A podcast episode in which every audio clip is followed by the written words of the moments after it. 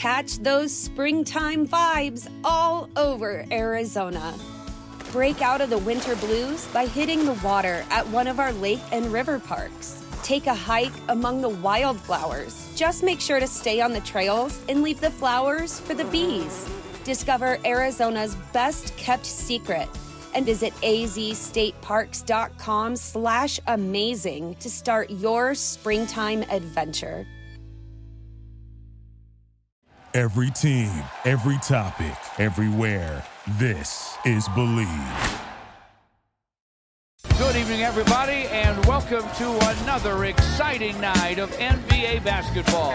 With the first pick, the Detroit Pistons select Cade Cunningham from Oklahoma State University. Chandler again. Oh, what a block by Maxeel!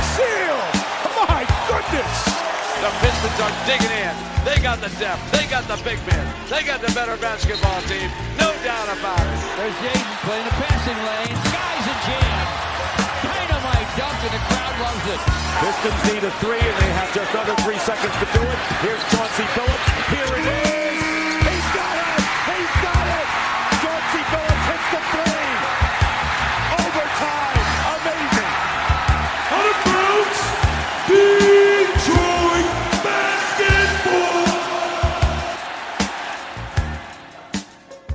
Pistons fans, welcome back to another edition of the Palace of Pistons podcast, part of the Bleav Network.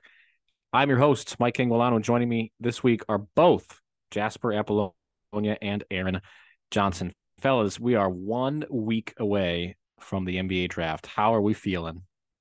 Feeling good, man. Got my cup of Joe here, ready to talk about the first round, the second round, what the Pistons are going to do at five, what they're going to do at 31.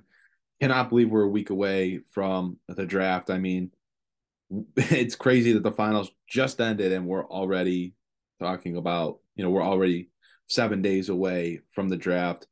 It sounds like it's going to be a busy one. It sounds like a lot's going to happen. We could be in for some fireworks. So, ready to get into it and make some final predictions uh, before next Thursday. Yeah, Mike, I feel the same way about this draft as I do about my life right in this moment. I'm currently ripping drinks of cold brew and then evening it out with rips off of my vape. So I, I think for me, that, that's kind of the same thing I'm feeling about this draft. It's all about meeting in the middle after two extremes come together. Uh, that's that's kind of how I'm feeling. I, I got so many emotions running through my mind. Um, I'm I'm overly caffeinated, and buddy, I, I just can't wait. Well, try to rein in the emotion just for a few moments here while I talk about our sponsor for this week, which of course is Bet Online. And How can I rein in my emotions when we're talking about Bet Online, Mike? Fair enough. Uh, you could just mute. That normally does just fine. BetOnline.ag is your number one source for all your info, stats, news, and scores for this sporting season. Get the latest odds and lines, including the latest player reports. And BetOnline is your sports information headquarters this season. They've got you covered for all your wagering needs from basketball, which did just wrap up, but we'll be back before we know it. The NFL, which is right around the corner, Major League Baseball, NHL hockey, which also just ended. Congratulations to the Golden Knights, right down to UFC and boxing. Bet online is the fastest and easiest way to get your betting info, including live betting options and your favorite casino and card games. You can play right from home, but head on over to the website today or use your mobile device to get in on the action. Be sure to use our promo code BLEAV, and that's B L E A V. To receive your 50% welcome bonus on your first deposit when you use Bet Online. Again, that promo code is BLEAV, B L E A V, for a 50% welcome bonus on your first d- deposit when you use Bet Online. Bet Online, where the game starts. Well, you know, just saying for those keeping track at home, I I did did have Denver in five. Uh, since we're talking betting, since we're talking, uh, you know, about all that good stuff, I did have Denver winning this one in five, and I did win some money on that, fellas. I also bet on Denver to win, but I did not have them in five. So, Aaron, I'm going to give you the uh, podcast host winner of the day award from the Palace of Pistons podcast. It's a very prestigious award, only given out once a week, and you're this week's lucky winner. So,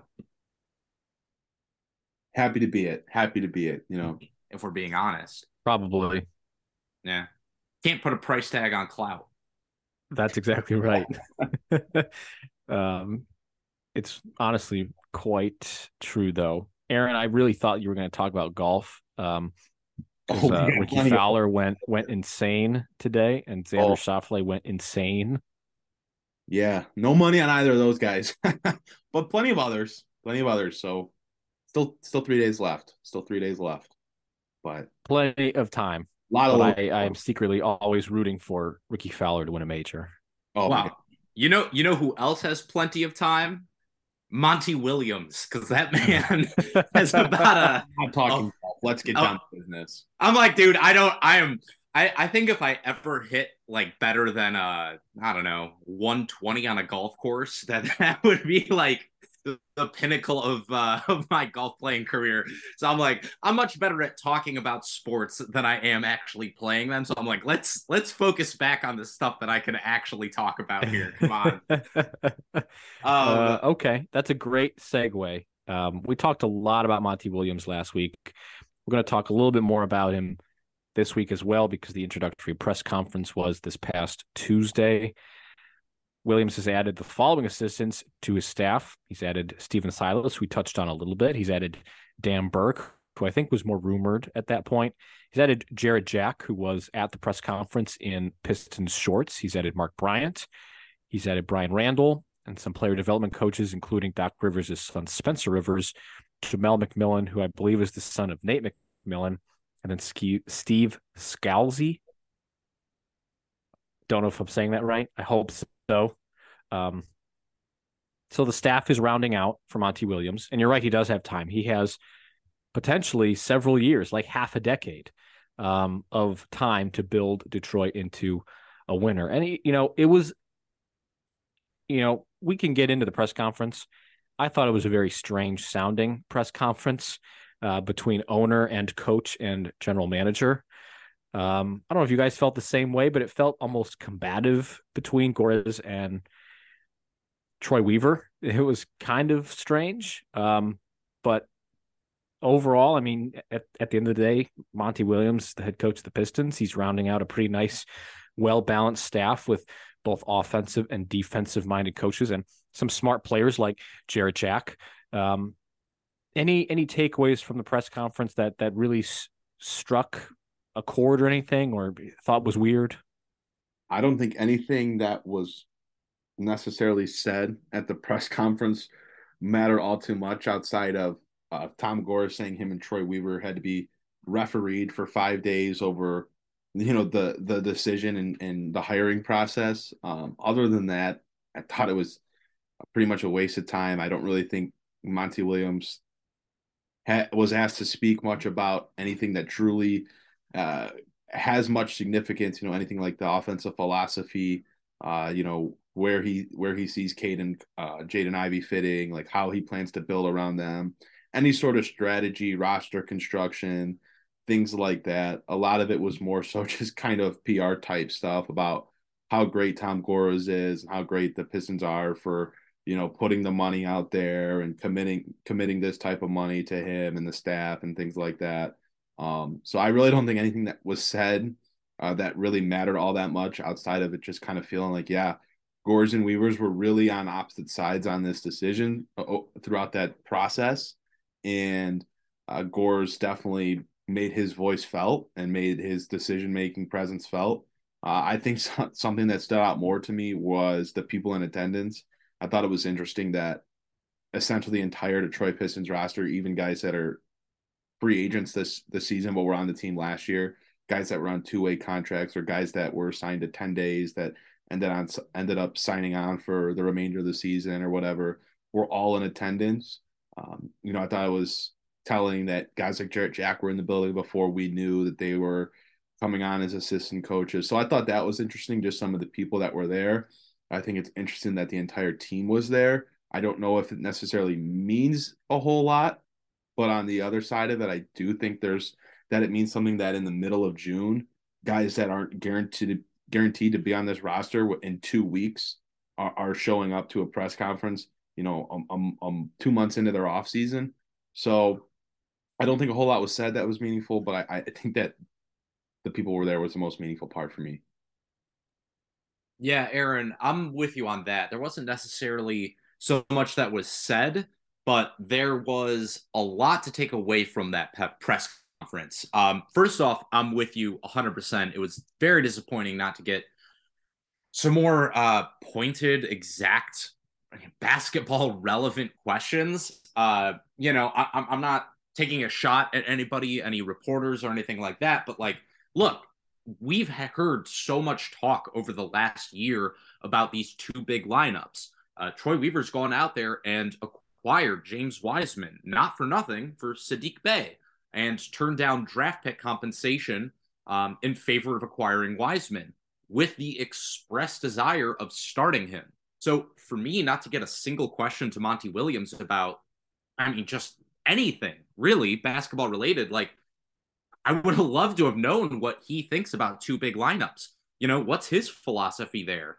Um, you're completely correct in, in saying like we we didn't learn anything there outside of PR stuff. Like, oh, what was enticing to you about Detroit? I'm sorry, I don't care. I, I'm just being honest. I don't I don't really care. We know what it was. He said it himself. It was the money. What I really want to know is what is he interested in bringing to Detroit from a tactical perspective? What is his philosophy on both ends of the floor? Where does he see these assistant coaches that he's brought in fitting into the organization? What are their roles going to be? That's a big part of it. And I'm completely with both of you on the fact that, like, all the players showing up, yes, but also all those coaches showing up. I think that was a big deal. Absolutely. And you look at this coaching staff, it's gone from potentially extremely underwhelming in in hiring somebody like Kevin Ollie, who has no NBA head coaching experience, to now you're talking about a coaching staff not just led by a former coach of the year in Monty Williams, who has taken his team to the NBA finals, but you're also talking about a host of, of experienced assistants and young up and comers like somebody like Jarrett Jack. I've heard about him for a couple years now as a potential uh, NBA coach. You know, not as a head coach, but a, an assistant coach. Uh, even when he was playing, there was a lot of players who talked about him as if he was a coach out there on the floor in the way that they talk about like Chauncey Billups when he was playing. So for me, I'm really excited to see that kind of coaching staff put together. I'm also definitely at the point where I am wary. Look, I, I can't say I'm surprised that Troy Weaver and Tom Gores are butting heads. Like, I mean, you're talking about a couple of alphas right there. I mean, these guys are just, you know, Daddy Troy. We're talking about Party Tom and Daddy Troy chopping it up together, and they're going to have disagreements. That's what happens. I'm not surprised that they had a disagreement. I'm also not surprised that Tom Gores won that argument. He is the owner after all, and he has definitely expressed in the past his desire to win games above all else. We've seen it before with Stan Van Gundy when he pulled the trigger on the Blake Griffin trade. So for me, I look at that. It's not something that I'm surprised by, but I definitely think it's something to keep an eye on. And the fact of the matter is, with Monty Williams getting the contract he got, despite Troy Weaver being extended, if things don't really work out, it's not Monty Williams' head on the chopping block. No. It's Troy Weaver's. And I think we're starting to see how that relationship could unravel um, because again, I don't want to like completely be an armchair psychologist, but boy, it it watching the replay of that press conference, it definitely seemed like there was some tension there. Like you could tell. I they basically said, I mean, Troy Weaver literally said they had a shouting match with each other uh, about the Monty Williams thing and everything you heard about, you know, Kevin Ollie and, and Charles Lee coming out to LA and Tom Gores not being impressed. Hmm. I I I definitely think that there's smoke, and where there's smoke, there's fire. You know, it, it felt a lot like um, there's an episode of Succession where the CFO and the special advisor are sort of like sparring during a, a quarterly or like a annual fiscal event, and they're just jawing at each other on stage in front of all of the stakeholders in, in this company. It kind of felt like that, where everyone's just sort of looking like, what, what are they talking about? Because I, I agree. I mean, this sort of like you, use the word un, uh, unraveled there, and I think that's the right frame. Or um, or the right mindset rather, it seemed like it was kind of unraveling. I mean, who's going to get the credit for a Monty Williams hire if it goes well? It's going to be the owner. It's going to be Tom Gores because he's the one that put his foot down and said, "Nah, I'm going to open up my pocketbooks. I'm going to pay for a coach that I trust, not some, not one of Troy Weaver's friends. It's going to be me." And it seemed like this this was the beginning of a of of a strange sparring match between owner and GM of like who gets the credit, you know, or thank goodness I was there to save the day because, you know, now we have Monty Williams and coach of the year and NBA finals head coach instead of a guy like Kevin Ollie who did take a uh, assistant job with the Brooklyn Nets. And I think that's a much better fit uh, for a guy like him. Um, but it sets up a weird dynamic. I, you know, I think as the season progresses, you know, when the Pistons are still not a playoff team, um, and the roster is just a mismatch of players, which you know we're obviously going to get into. You know, it's not going to be Monty Williams that gets all the heat, like you said. It's going to go back to Troy Weaver. Eh. And I think that that press conference kind of like set up a really strange dynamic for the rest of the season. I, I think that there's always been a somewhat of a um, a differing philosophy between the two. We know Tom Gores is a guy that wants to win, and we know that he has always been opposed to the idea of a rebuild. Uh, um, you know, I think that, I, that we joke about the restore thing, but like I don't think that's fully a Troy Weaver thing. I also think that's partially a Tom Gores thing, where like he does not want to be patient. He does not want to take a really long time to rebuild. He wants to win basketball games. And I think as we're progressing in the timeline a little bit more, he's becoming more impatient. You know, I, I, think that there's a really good chance. And to be clear, we don't have the inside information here, but like looking at it from the outside, it definitely seems like Troy Weaver wants to take things slower than Tom Gores does and do things his way. Whereas Tom Gores definitely more gravitates towards those splashy moves. He definitely gravitates more towards that instant gratification. Um, and I'm not surprised to see those clashing philosophies as the Pistons get closer to being a good team start to come in conflict with each other more and more.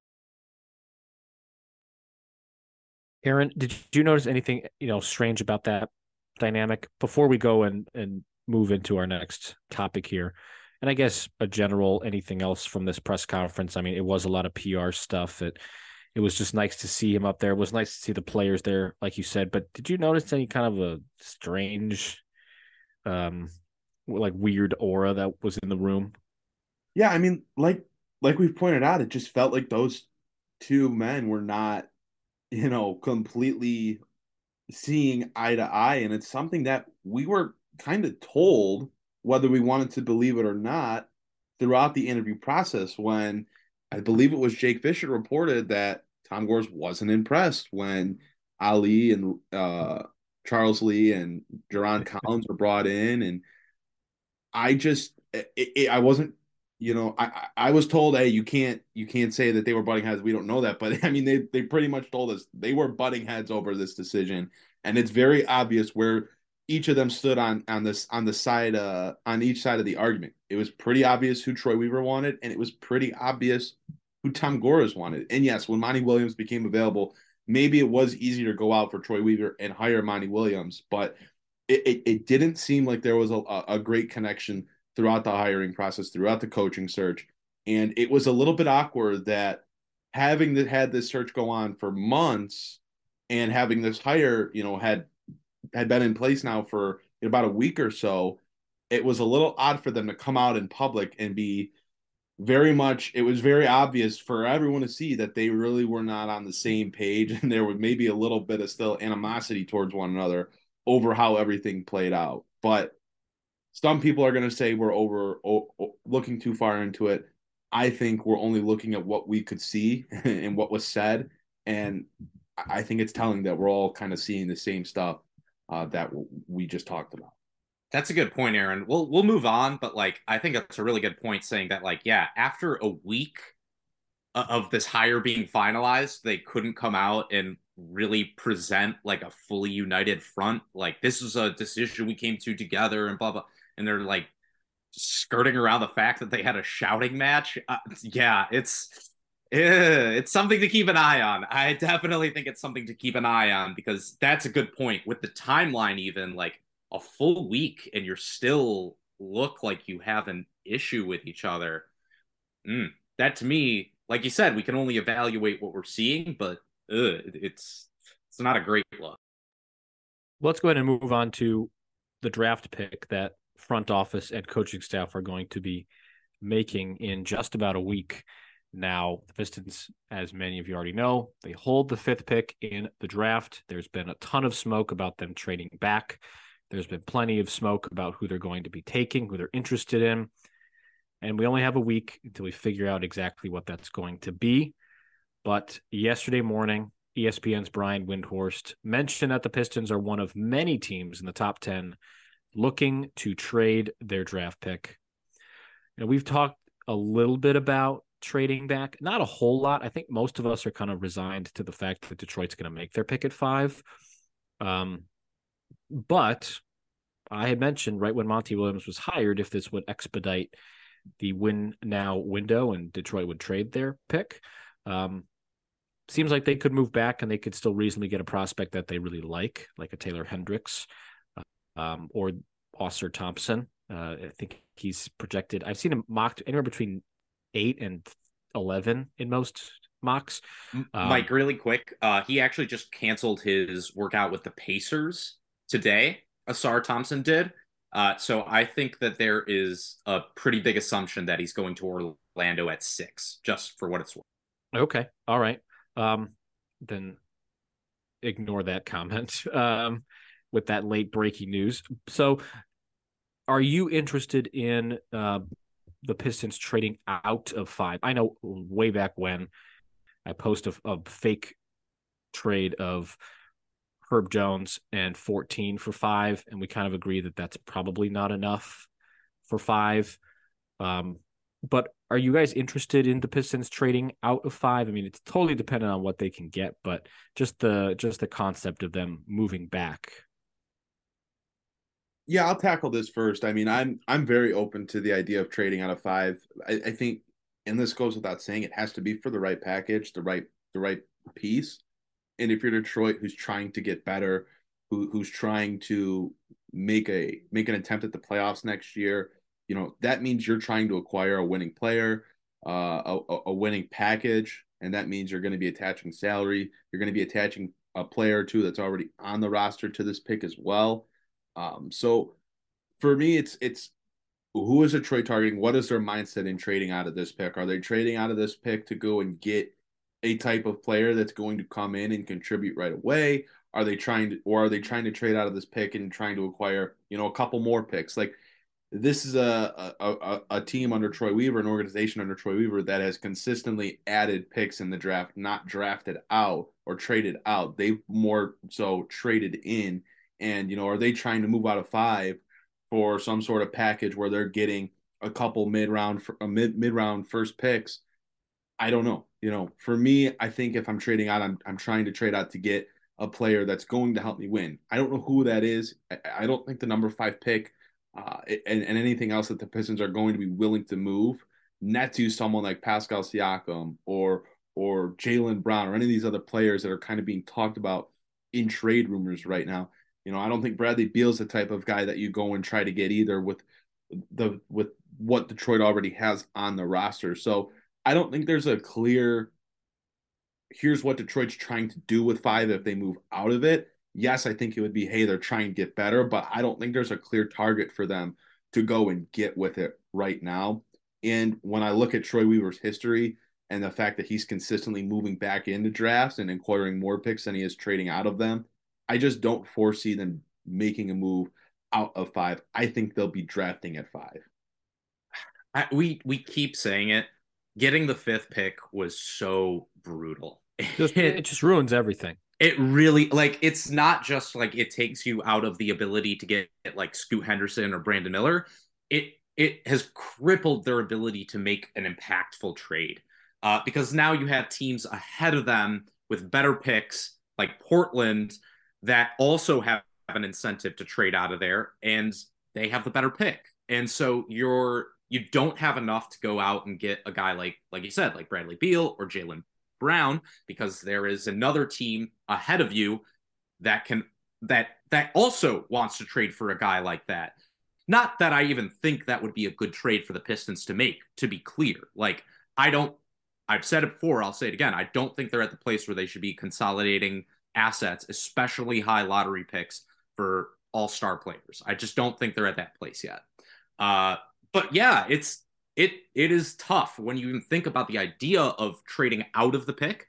Uh, when you think about even trading back, it's also difficult because it's like who who is the trade partner there? Uh, Indiana doesn't really have any incentive to move up. Orlando doesn't really have very much incentive to move up. And does trading back with Dallas for like the 10th pick, does that really get you to where you want to be? No, I don't think so because it takes you out of the range of those like four to nine prospects.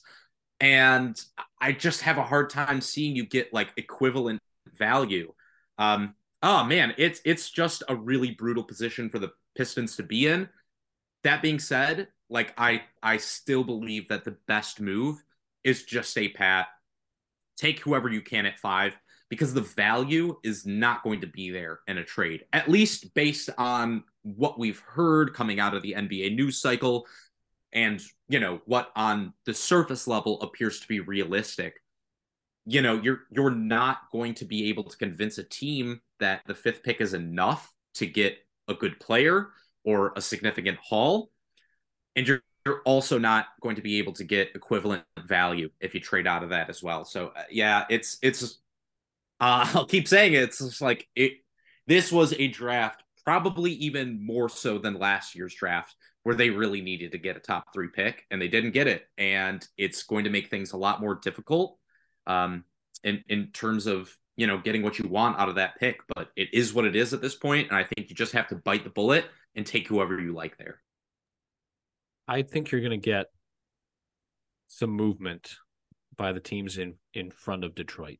The things I've read and the things I've heard from individuals, I feel like there's some smoke with Portland and the New Orleans Pelicans. There was a report that the Pelicans wanted to move up to get Scoot Henderson. If he's there at three, boy, I really, I really do think that the Blazers are just desperate enough to move the third overall pick and the rights to scoot for Zion Williamson in some crazy last ditch attempt to get Damian Lillard to an NBA finals or at least deep into the playoffs or something like that. I just feel like something's going to happen. I mean, I, Houston has kind of come up as like, and eh, we don't know if we really want James Harden. I, I, I still don't think that that has a whole lot of weight to it. I just don't think they want to give him the max, and I don't think Philly wants to give him the max, and he might just have to relent. But I think you're going to see a team move up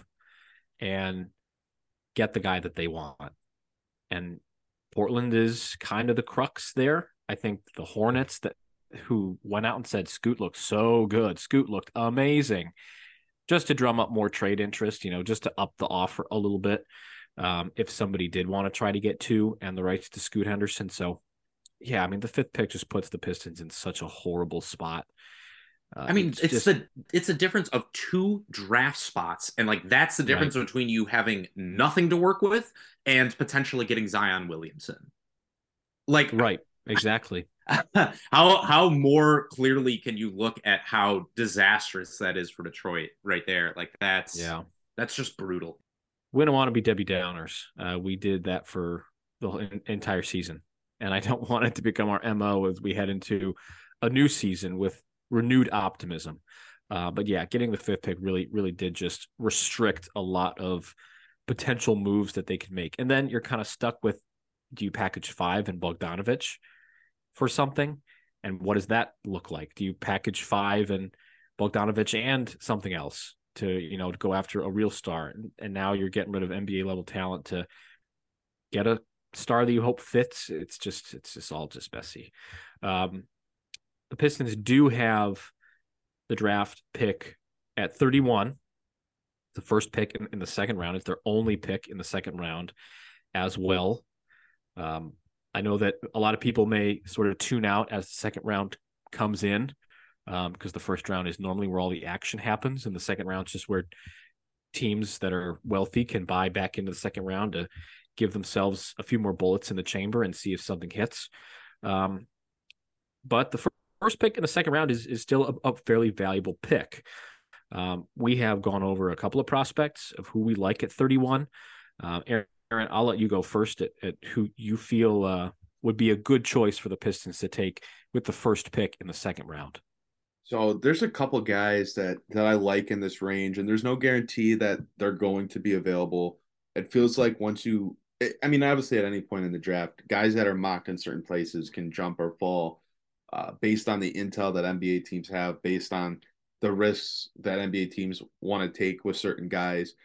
Uh, a couple guys that stand out to me. The first one, three-year player from Gonzaga, Julian Strawther. I, I just really like the what he has right now, and I like what he can bring to the table to a team like the Pistons right away. Uh, his shooting is phenomenal. A great catch and shoot guy, a guy that can come off a little bit of movement, come off screens, backpedal and hit threes, space the floor. At six seven, he's got decent size. He's probably pretty much just a three. You can maybe play him a little bit as a two. He can't really stretch up to the four right now. He's not long enough or strong enough or athletic enough to really make make that big of an impact uh, at that position. But when you're looking for wing help, a, a, a team like Detroit does desperately need it, and they need shooting. They need guys that can space the floor. This is a guy that fits well with guards, with guards that handle the basketball are going to draw the attention of the defense in as they start to get the ball towards the rim. Cade Cunningham, Jaden Ivey, those are guys that would fit well with a guy like Strawther. And I just think his numbers were, were so consistent. He's a little bit of that quote unquote older prospect because he played three years uh, at Gonzaga. But I, I, think he brings a lot of good stuff to the table. He, he can do a little bit more than just shoot on offense. You know, if he gets run off the line, he can get to the rim a little bit. Wouldn't necessarily say it's a super big strength of his in terms of finishing at the rim because again, he doesn't have that sort of athleticism or burst that's going to make him uh, make it easier for him to score there. But he has a nice touch, a nice runner, and it's not like he just gets run off the three point line and becomes invisible uh, out there. Defensively, for some of the same reasons that I've already mentioned, he's going to be a bit challenged. It's not that he doesn't care. It's not that he doesn't give effort, but just the the the limits of him right now with the speed, the athleticism. These are just the strength. Those are things that he's not necessarily the greatest at. So it impacts his ability to get stops and make plays on the defensive end. Um, that's probably the number one target for Detroit. Another guy that I like, just a guy that can space the floor. You know, I don't know how long Alec Burks is going to be with the Pistons past this upcoming season. I know they picked up his his option for next year, but you know, if they if they want to grab another guard that can kind of try to mold himself off of Burks for a year, so that in a season, if they want to let Burks walk rather than extend him, a guy like Brandon Brandon Podziemski from Santa Clara stands out to me. Really, really good shooter there. Um, you know, not the biggest at six four, but again can make shots. Kind of that off ball guard. Um, pretty strong for his size, and again, just a guy that can can hit hit shots, space the floor for Detroit. And I think that those guys are important and things that and player type of players that Detroit needs to target when they already have so many guys that are going to dominate possessions, that are going to dominate the basketball, and that are going to command the attention of the defense.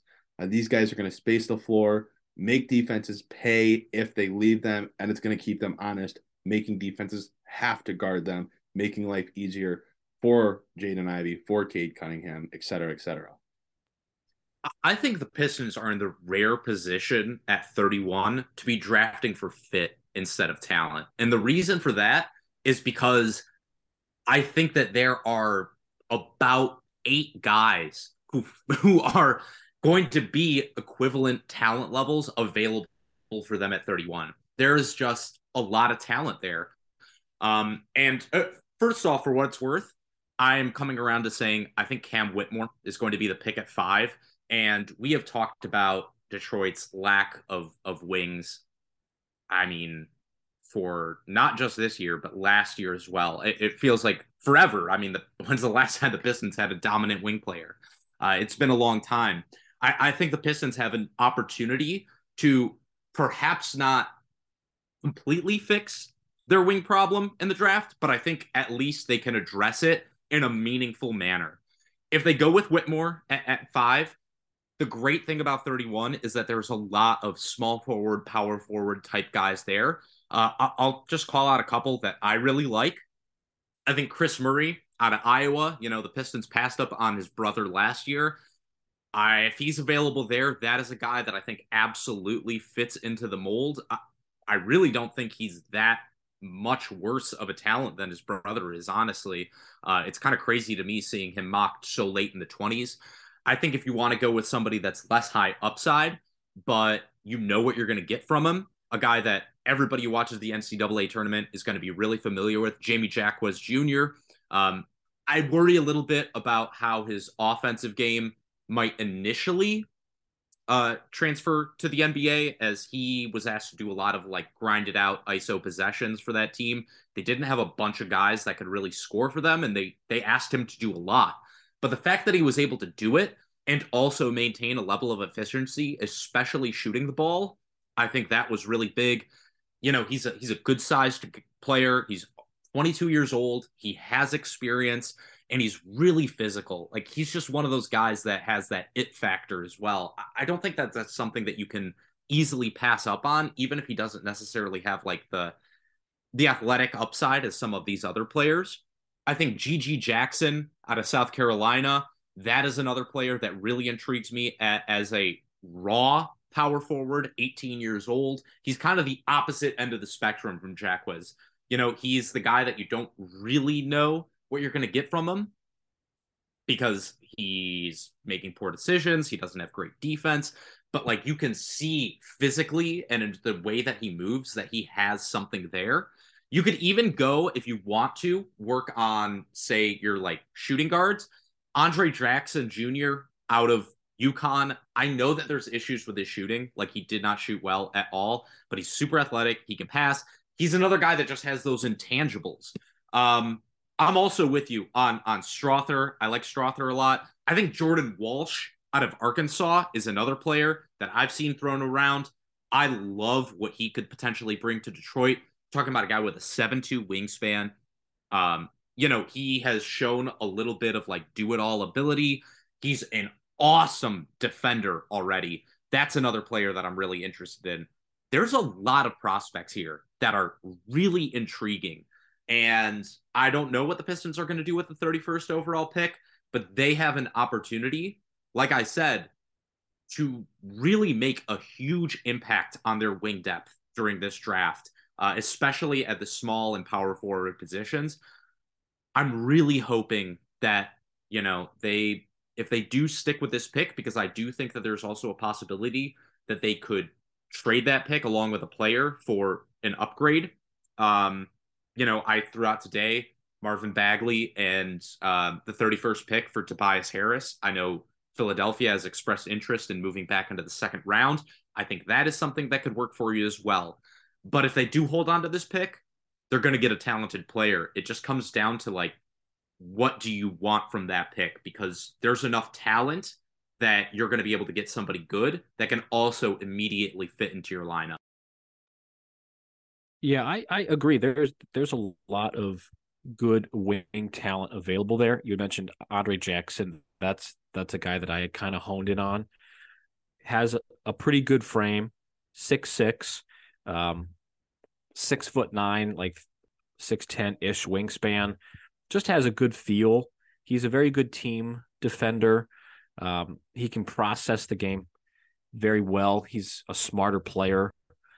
Um, the offense is a bit of a of a of a strange point, but he's an excellent cutter, uh, and I think that that is something that the offense does miss at times. You have some very good downhill players like Jaden Ivey and Cade Cunningham, and you have a handful of okay shooters.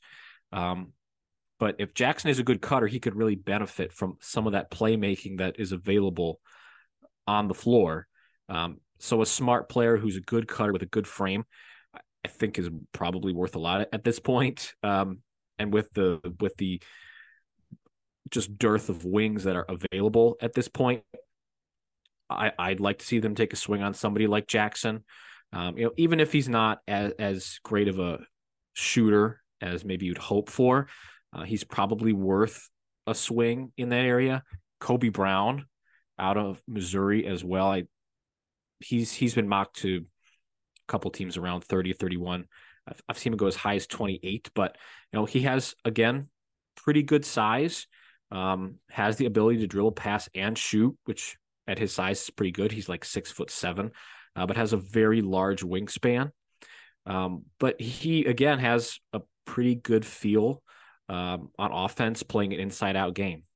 Uh, he's an okay passer, especially off of drives.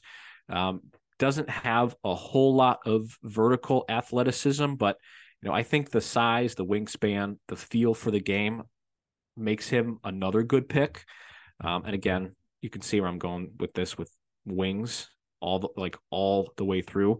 Um, Julian Phillips is 19 and again has pretty good size. Um, six seven, it's like six foot eleven ish uh, wingspan, but very good athleticism, pretty good vertical leap, and another very good defender. The Pistons were atrocious defensively.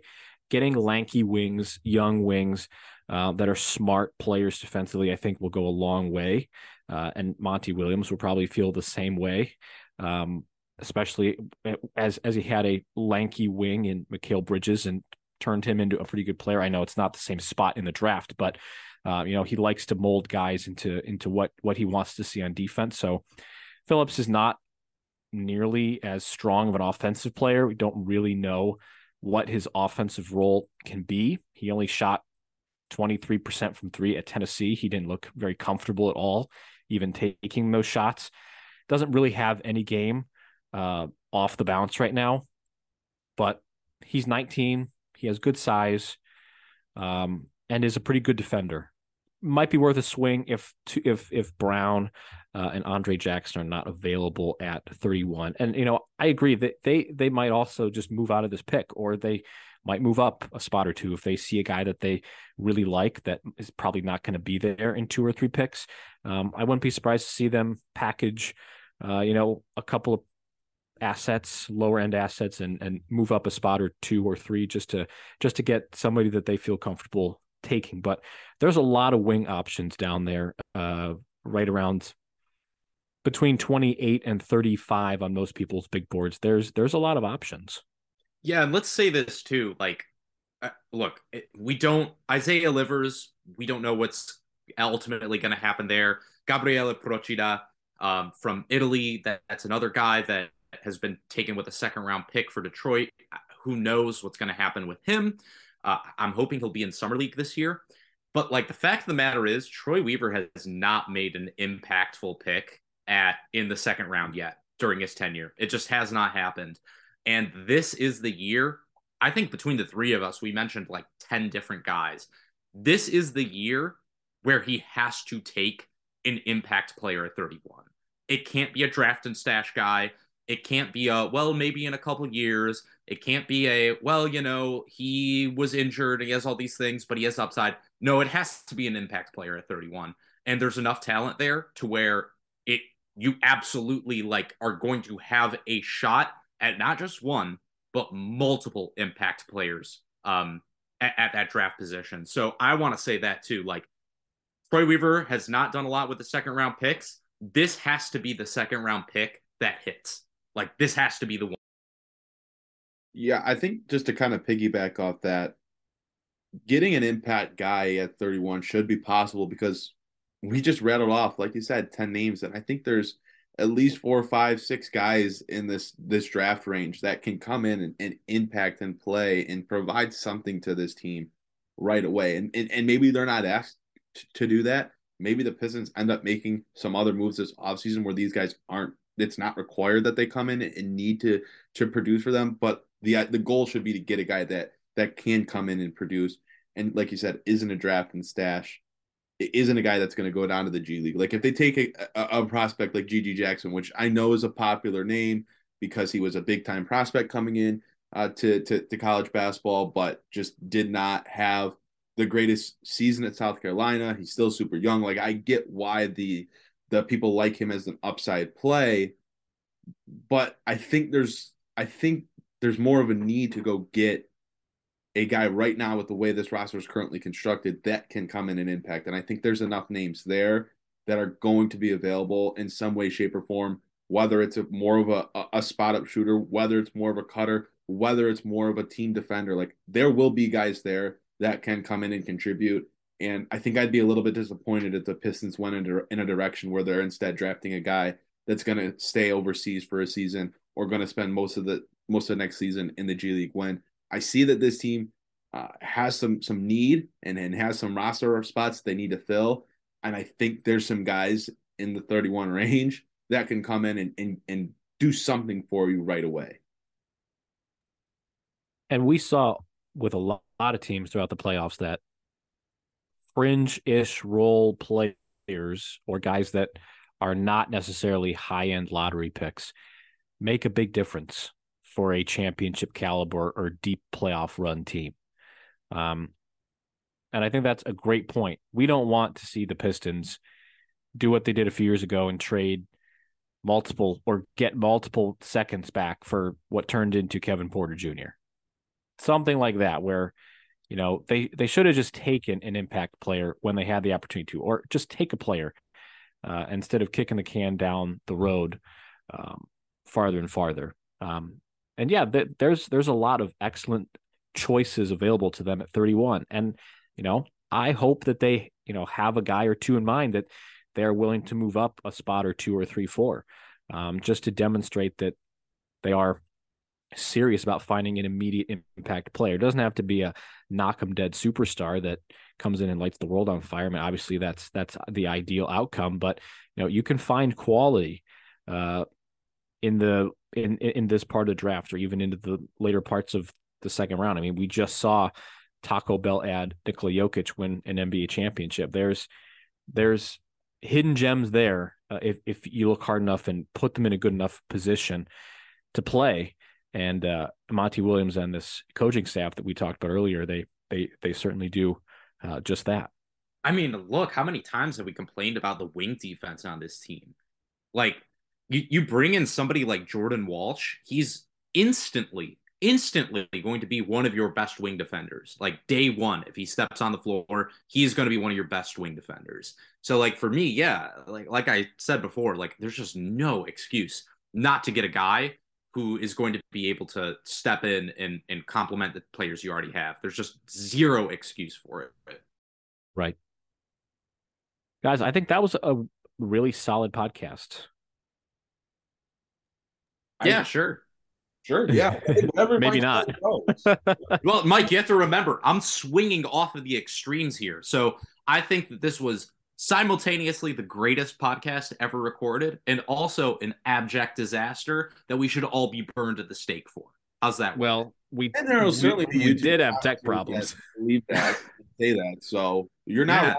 Yeah. Well, we we had tech we had tech problems because Aaron was cursed by three witches that he ran across uh, cooking a big cauldron while he was traveling through the woods. But I mean, hey, it, it is what it is. Rain all day at, at my house. It, it it was gloomy out, and then I walked I walked into my office to record. I'm like, wow, it looks like we're about to get a major major storm. And less than five minutes into the, the to the podcast recording, we lost. Uh, I lost power. We lost the recording, so had to battle through some technical difficulties to get you to this show.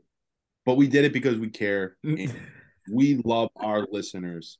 So we put That's on a show nonetheless. Rain and or shine. Oh, you beat me to it, Aaron. I was gonna say nice. next next week we're gonna be like the postal service. It doesn't matter what happens.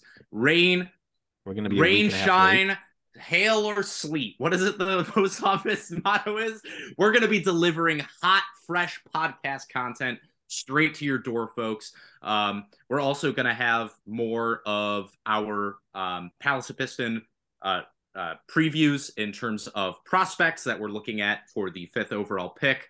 Uh, great uh, we have point. T- great, great point.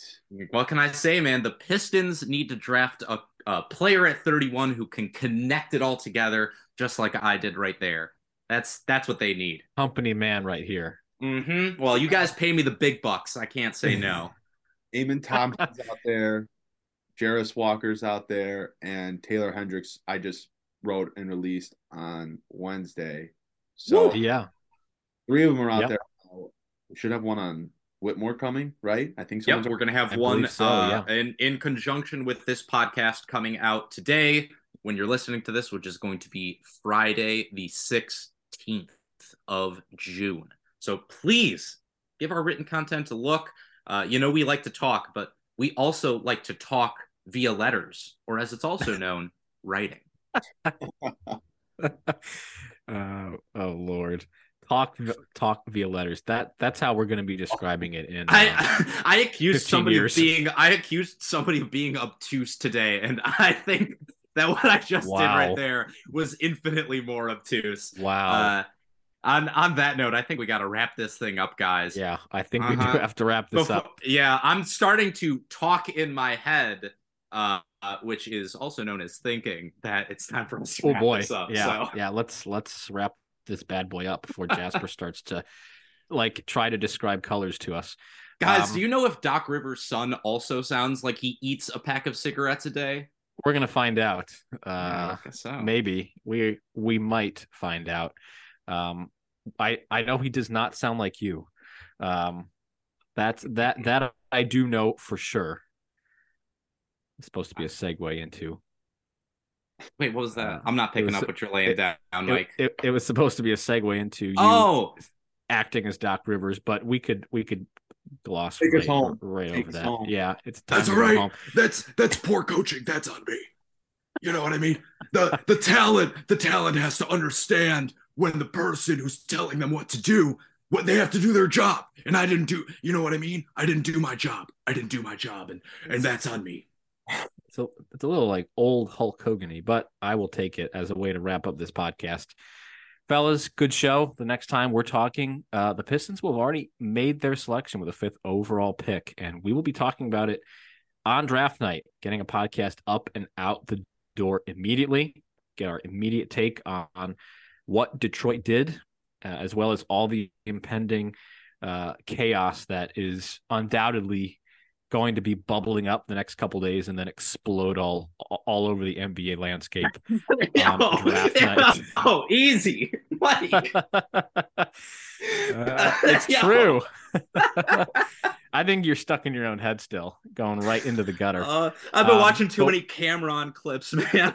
oh, I think I think so. I think so. for at least five minutes too long at this point. We have been wrapping up this podcast for like 10 minutes. Um, so I'm going to actually put the nail in this coffin.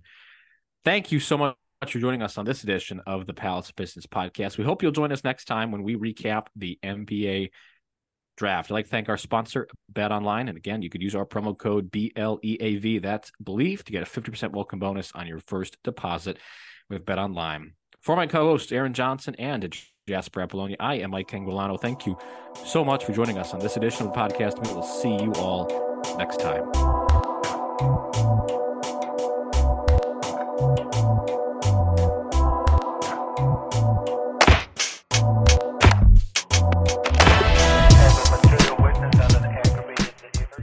Catch those springtime vibes all over Arizona.